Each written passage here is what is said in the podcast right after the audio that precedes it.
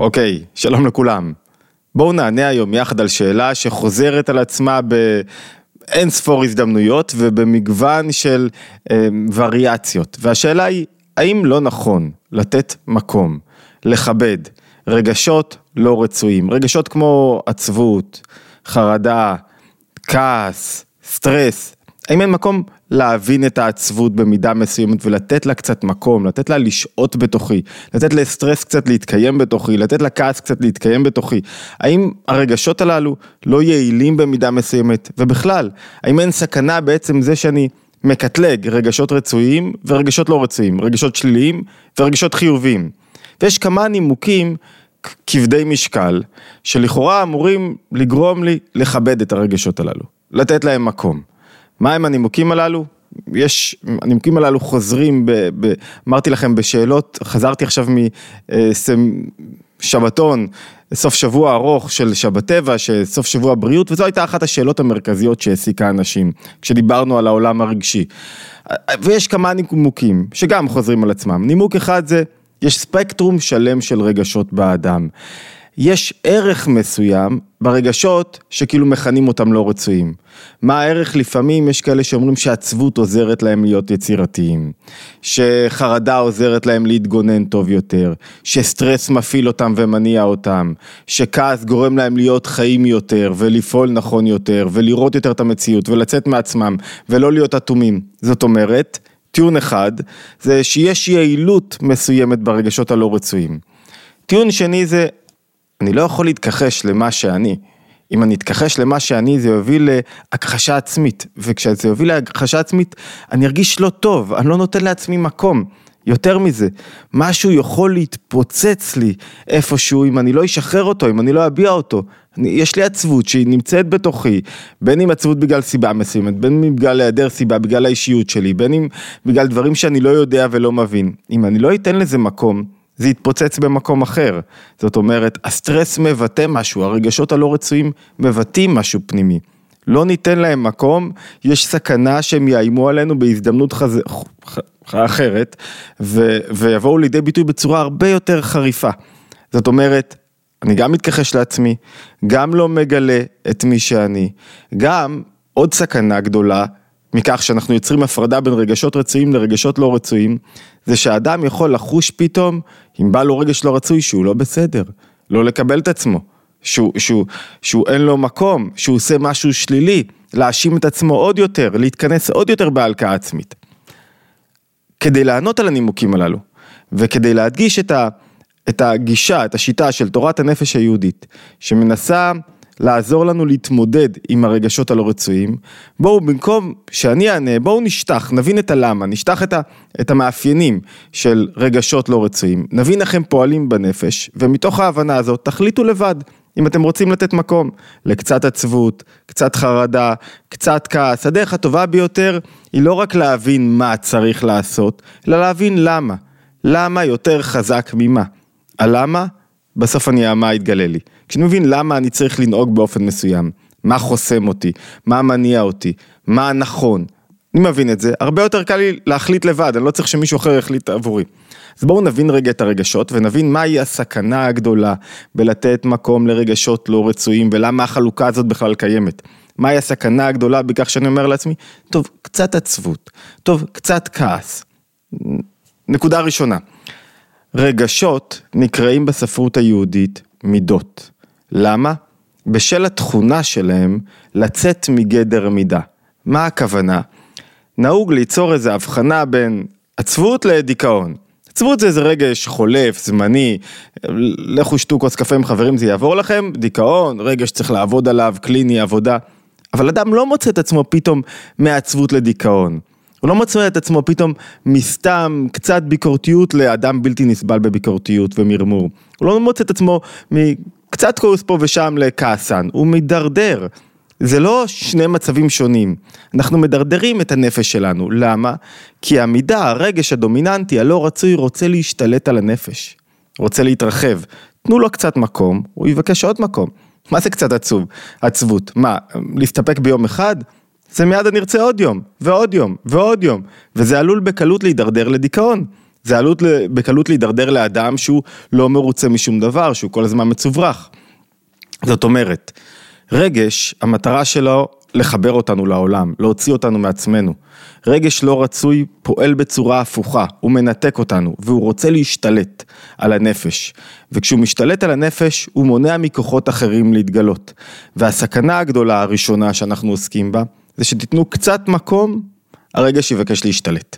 תחשבו רגע על ילדים, קל לחשוב על זה דרך ילדים. אתה לא רוצה שהילד שלך ייכנס לתנועה של עצבות, או כעס, או מרמור, או קורבנות, או חוסר הסתפקות, אפילו לא ליום אחד. אתה אומר, רגע, זו לא תנועה נכונה. אז למה לגבי עצמנו, אנחנו נסכים לתנועה הזאת, שהסכנה הראשונה שלה היא שהיא לא מסתפקת במקום שלה. קשה לי מאוד, זה כמו לקחת סיגריה אחת ולהגיד, אני מעשן רק סיגריה אחת ביום. אני לא מכיר כמעט אנשים שמעשנים רק סיגריה אחת ביום. אתה מעשן סיגריה, אתה רוצה עוד סיגריה וקצת קשה עוד סיגריה ועוד סיגריה ועוד סיגריה, כמו בכל דבר אחר. אותו דבר ההתמכרות לרגשות הלא רצויים. שתיים, נקודה ראשונה אמרנו, הרגש מבקש להשתלט, להתרחב. נקודה שנייה היא, אי אפשר להתגבר על רגשות לא רצויים. אי אפשר להתגבר על רגשות לא רצויים אם לא מבינים את המנגנון שמזין אותם. אם אני לא אומר לעצמי, זה לא נכון, אם אני לא מבין איך, צריך, איך צריכה להיראות נפש בריאה, ואיך נפש בריאה לא נראית, קשה לי מאוד לעבור למצב של נפש בריאה, ואם אני ממשיך לשכנע אותי, רוב האנשים שנפגשתי בהם, אתם יודעים מה, כל האנשים שנפגשתי בהם, שמתעקשים על לתת מקום לרגשות הלא רצויים, אני לא מדבר כרגע על מטפל, אני מדבר על האדם עצמו.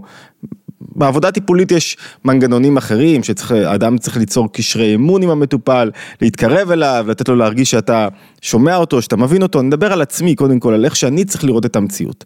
אנחנו לא עוסקים פה בעבודה הקלינית, אלא בעבודה של התייחסות לרגשות הלא רצויים. כשאדם מבין, כשהוא, כשהוא משכנע את עצמו שיש מקום לרגשות הללו, יהיה לו קשה מאוד לצאת מהם. עד שהוא לא מבין שזה מלחמת חורמה. שהם לא חלק ממנו, שהוא לא נותן להם מקום, שהוא לא רוצה, הוא רוצה להיות אדם שמח, עד שהוא לא מקבל החלטה שהוא רוצה להיות אדם שמח, עד שהוא אומר, יש מקום, מה זה יש מקום? יש יעילות. אחד הדברים שמשכנעים אותי ביותר להשאיר רגשות לא רצויים, זה שאני מוצא את היעילות שבהם. כי האדם חובב יעילות. ואם הדברים יעילים לי, טובים לי, נותנים לי איזה ערך כלשהו, אני רוצה אותם, ואז אני משכנע את עצמי, בכל מיני שכנועים לא אמיתיים, שהעצבות תהפוך אותי ליותר יצירתי. תהיו אמיתיים, מה העצבות עושה? עצבות סוגרת אותך, אתה לא רוצה לצאת, אתה לא רוצה לעשות שום דבר. עצבות בדרגות השונות שלה. רוצה, אתה רוצה רק לכבות את התריסים, אתה רוצה להישאר בתוך עצמך. אז איך עצבות עושה אותך יצירתי? אז בואו תיתנו לנו עכשיו את הדוגמאות שבכל ה... היצירות הגדולות בהיסטוריה, נוצרו במצבים של קושי, נכון, הקושי חיצוני, קושי חיצוני דוחף אותי ליצירה, קושי פנימי גם דוחף אותי, התמכרות לרגשות לא רצויים, סוגרים אותי. בלי קשר לאירועים החיצוניים, גם אם אני חי במקום הטוב ביותר, גם אם הכל הולך לי כמו שצריך. זאת אומרת, שכל עוד שאני ממשיך לשכנע את עצמי, שיש יעילות כלשהי ברגשות הלא רצויים, יהיה לי קשה מאוד להתגבר עליהם, קשה מאוד לצאת מהם. או אותו דבר לגבי סטרס. כשאני משכנע את עצמי שסטרס מניע אותי, אני ממלא את עצמי במוטיבציה לא נכונה. מוטיבציה נכונה זה התשוקה שלי לדבר שאני עושה, זה הרצון שלי להצליח בו, זה החיבור לעניין עצמו, זה ההבנה של הערך של הדבר. אני לא צריך את הסטרס כדי שיניע אותי. זה אומר שאני לא מחובר, זה אומר שאני מנסה להיות בשני מקומות, זה אומר שאני לא מחובר למקום אחד. וזה נכון לגבי כל הרגשות האחרים, כמו למשל ביקורתיות או מרמור. אני חושב שאני מתקן דברים אם אני כל הזמן ביקורתי וממורמר. לא, אתה לא מתקן ככה דברים, אתה מרחיק אנשים. אתה מתקן דברים שאתה מסוגל רגע להבין את מה חסר, אתה מסוגל לעצור את הרגש הזה ולא לתת לו להתפתח בתוכך. אתה מסוגל רגע להבין, לעשות שכלית, איך אני צריך לנהוג כרגע. יש לי פאקים בבית, יש בעיות בבית. אוקיי, תתקן את הבית אחרי בדק בית, אבל אל תהיה מלא ברגש של חוסר שביעות רצון, כי זה יגרום לך לא לאהוב את החיים בבית שלך עצמך. נקודה שלישית, אמרנו נקודה ראשונה חוסר היעילות של הרגשות הלא, סליחה, נקודה הראשונה לא הייתה חוסר היעילות, הייתה הרגשות רוצים להתרחב. הנקודה השנייה הייתה חוסר היעילות, ובזה שאני נותן לגיטימציה לרגשות לא רצויים, זה יקשה עליי את ההתמודדות. זה בעצם אחד החסמים הגדולים ביותר מלאמץ כלים, ובאמת להצליח להתגבר על רגשות לא רצויים, כמו עצבות וחרדה וסטרס, והגדרנו מהם רגשות לא רצויים. כאלה שבמקום להניע אותי, סוגרים אותי. כאלה שבמקום לחבר אותי, מנתקים אותי. כאלה שבמקום לדחוף אותי קדימה, או גורמים לי להיות עסוק ב... אני לא יכול. הנקודה השלישית היא, מאיפה נובעים רגשות לא רצויים ומאיפה נובעים רגשות רצויים.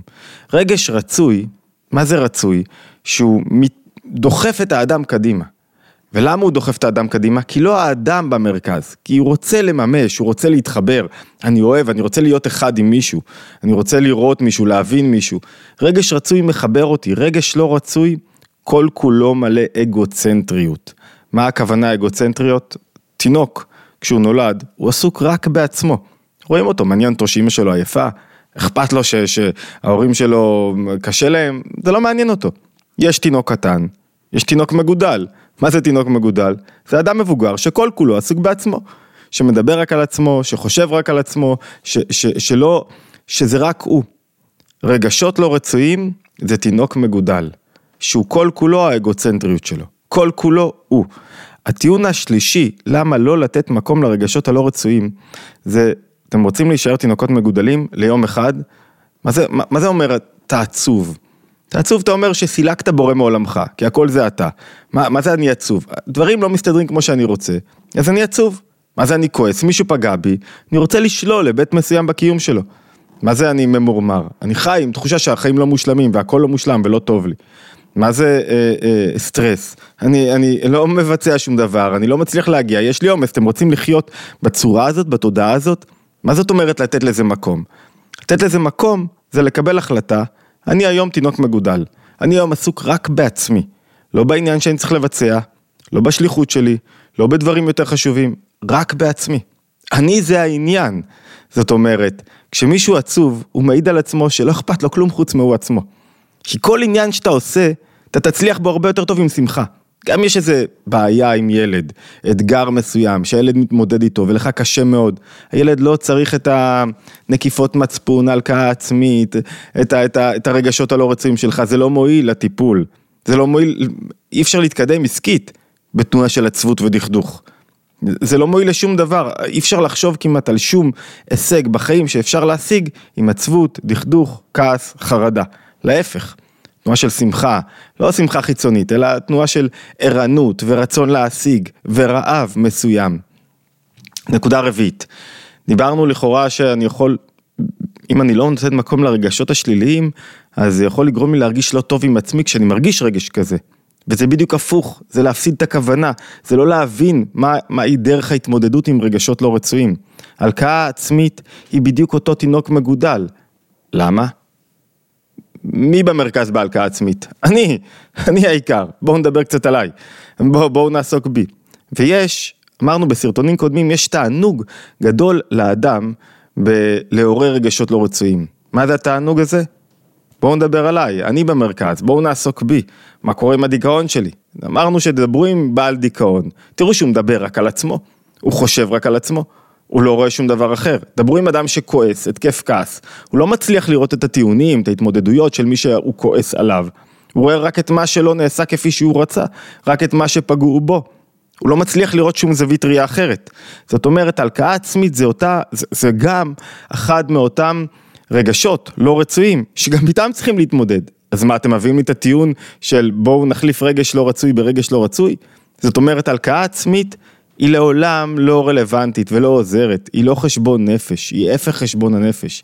חשבון נפש זה איך אני מתקדם וצומח, זה נקודת ההבדל. הלקאה עצמית זה איך אני ממשיך לעסוק בעצמי, בעבר או בעתיד, איך אני לא הייתי בסדר, איך לא עשיתי את הדברים כמו שצריך. נקודה חמישית, הנקודה של אה, משהו עומד להתפוצץ. אני, אני, אני בכוונה, מישהו שאל אותי האם אפשר להקביל את תורת הנפש היהודית לשיטות פסיכולוגיות אחרות. אני מאוד נזהר בזה. למה? ככה אנחנו, אני מוגן בלשבת על אדני תורת הנפש היהודית. ואחד המקורות המרכזיים בתורת הנפש היהודית זה שאם הייתה לי נפש אחת, אז באמת, אם היה לי איזה שם משהו כזה שאני מחזיק ושומר ובולע ולא מביא, לא מוציא, אז זה עתיד להתפרץ כל רגע. אבל בגלל שיש לי מאבק מתמיד בין שני כוחות, שתי נפשות שמתחולל בתוכי כל העת, אז זה שאני לא נותן לרגש מסוים, לרגש לא רצוי להתגלות, רגש שנובע מאגוצנטריות, הוא לא יתפוצץ עוד מעט, הוא פשוט ייעלם.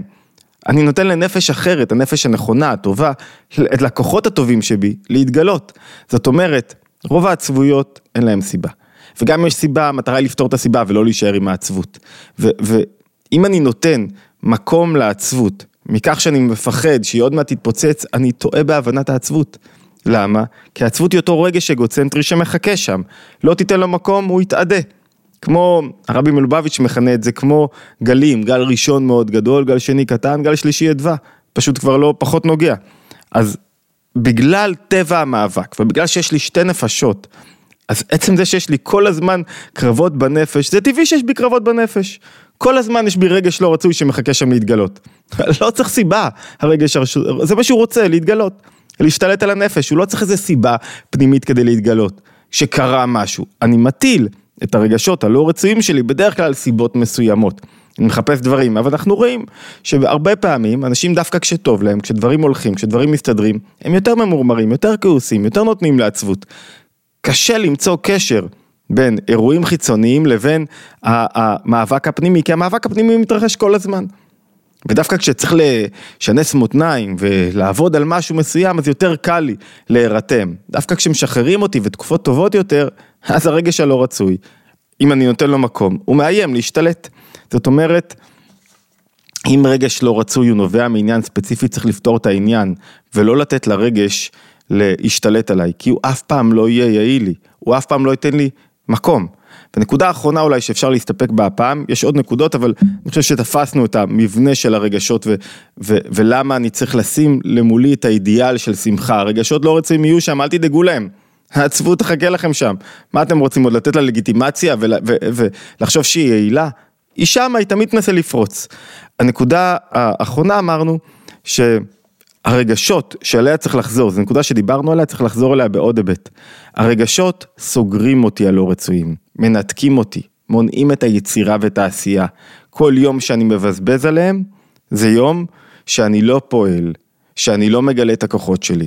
למה? כי רגש לא רצוי, מתרחב, יוצא מגדר מידה, ואז הוא משתלט על הנפש והוא לא נותן מקום לכוחות אחרים להתגלות. תחשבו על סמח"ט, שהולך מכות בגלל מה? בגלל שהוא נעלב, סמח"ט, מג"ד, אני לא בקיא בפרטי העניין. על, על, על מה הוא הולך מכות? מישהו פגע לו באגו. בגלל האגו שלו, שהוליד בו רגשות לא רצויים, כמו כעס, כמו פגיעה, כמו עצבות, כמו מה שזה לא יהיה, אז הוא הולך מכות עם מישהו אחר. מה הוא מבזבז? את השליחות שלו. אתה עומד להיות מפקד יחידה גדולה, רגש לא רצוי שישתלט עליך עכשיו, מנע ממך מלהגיע למקום שאתה צריך להגיע אליו. עכשיו אתה רוצה להצדיק גם את הרגש הזה, אבל הוא אמר לי, אבל הוא פגע בי, כאילו, אין בזה שום תוחלת, אין בזה שום הבנה של העניין, של, של איך שאתה צריך להתנהל. זאת אומרת, הרגש הלא רצוי מונע ממני מלהגיע למקומות שאני רוצה להגיע. כל יום שתיתנו לו, לפעמים אדם מאבד את חייו על, על, על יום אחד, על עניין אחד, על רגע אחד, יצר גבר עליו, יכול להשמיד חיים שלמים, קריירה שלמה, כי היצר התעורר בו. אז עכשיו אתה רוצה להצדיק קצת יצר מעורר אותי? אוקיי, תצדיק את היצר, תכוון אותו נכון, תצדיק אותו, ואז אתה תשלם את המחיר של הצדקת היצר. אדם יכול לאבד את חייו על רגע אחד של כעס.